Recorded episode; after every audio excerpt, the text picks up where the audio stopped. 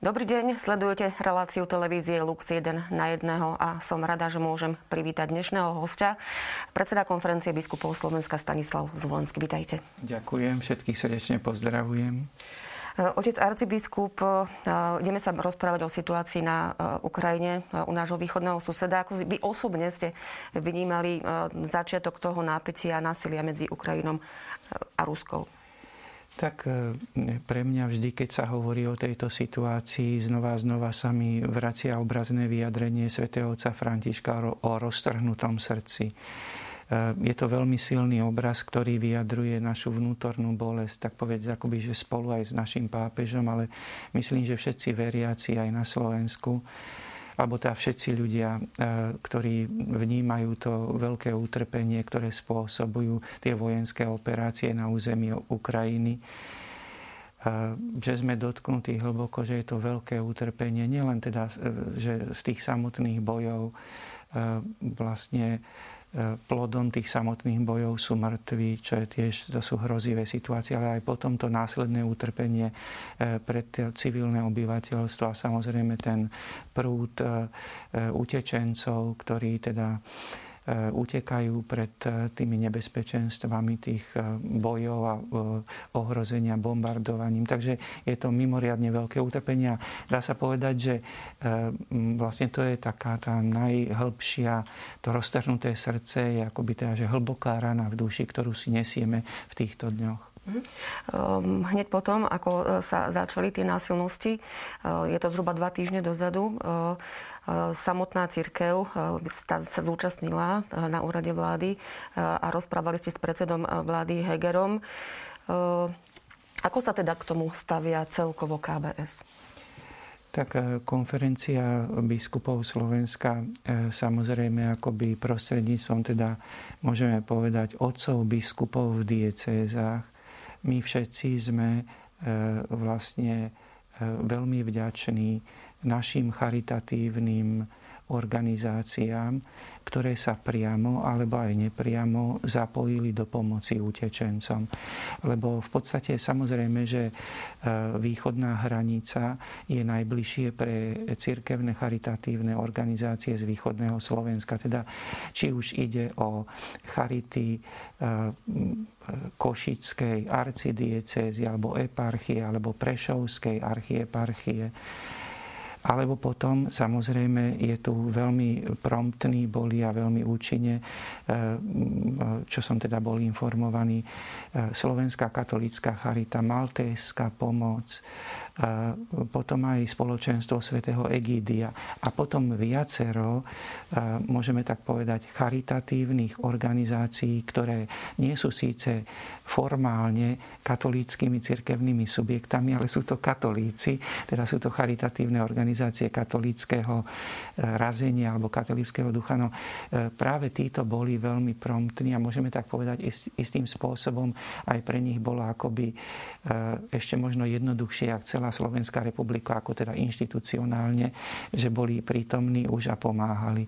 Takže je tu, samozrejme, že je tu zo strany aj predstaviteľov vlády veľká ochota pomáhať a aj mm, myslím, že včera bolo jedno stretnutie, ktoré vlastne, kde sa teda spoločne aj e, teda predstavitelia vlády a aj naš predstavitelia našich charitatívnych organizácií vlastne teda konzultujú alebo radia sa, alebo ako, aby to takým tým spoločným úsilím, tou spoločným, môžeme povedať, nasadením, aby sa čo najviac pomohlo utečencom. Mhm.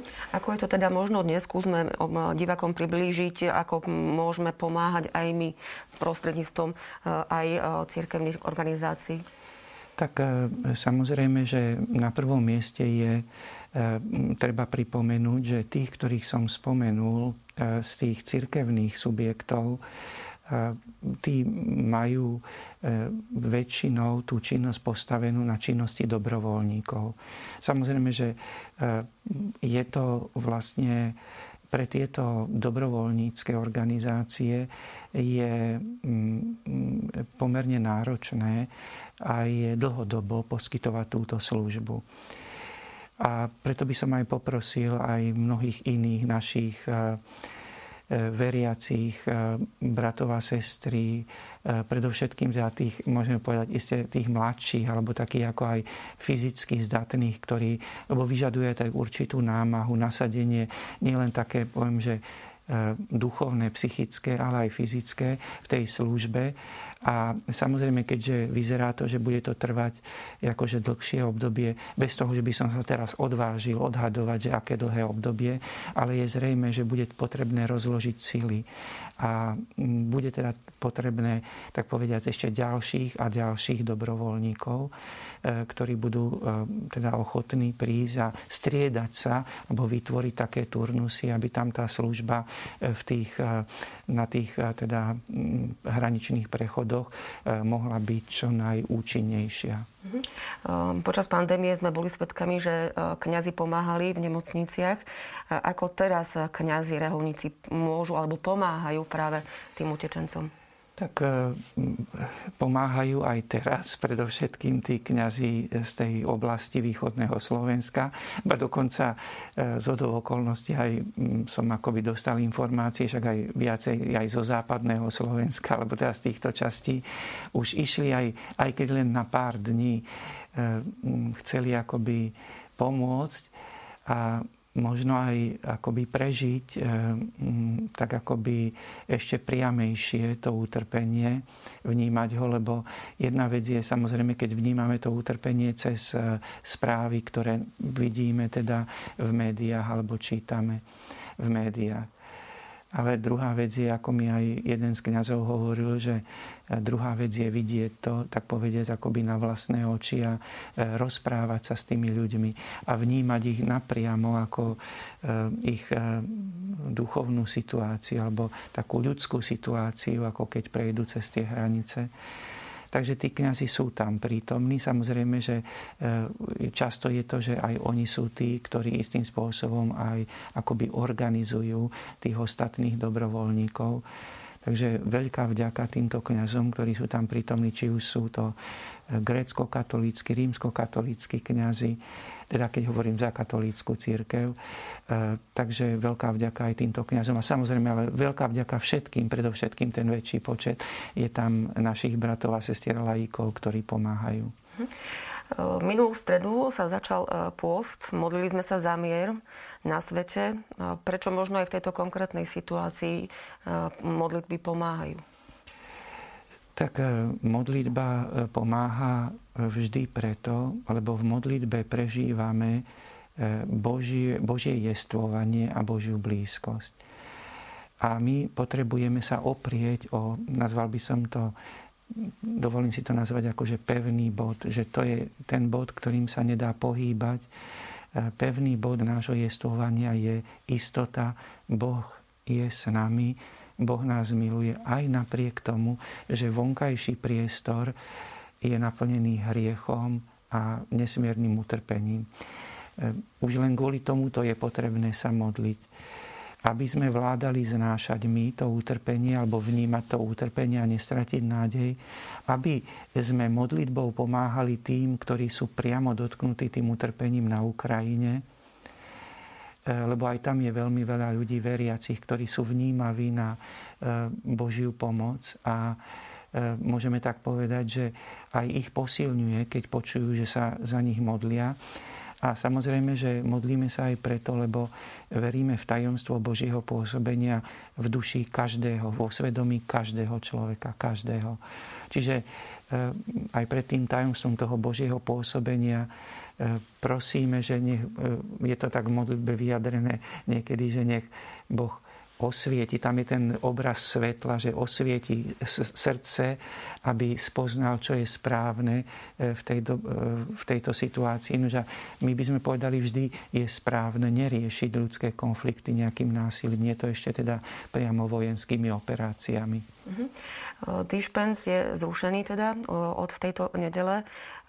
Koho sa dotkne, skúsme možno takto aktuálne našim divákom povedať, či to teda ešte môžu ľudia, ktorí nie sú zdravotne v poriadku, využiť na to, aby mohli sledovať omšu zo svojich domovov a vlastne neohrozovali týmto spôsobom ostatných. Tak e, samozrejme, že e, ten e, základný princíp alebo tá prvá správa, že už neplatí dispens, ktorý bol ustanovený pre obdobie, teda pre také kritickejšie obdobie pandémie a oslobodzoval od povinnej účasti na Svetej Omši v nedelu a v prikázaný sviatok, už teraz nebude teda v platnosti, končí jeho platnosť a účinnosť ale zároveň stále zostáva v platnosti taký ten mravný princíp, ktorý bol teda stále v platnosti a zostáva v platnosti, ten mravný princíp, že keď niekto má tzv.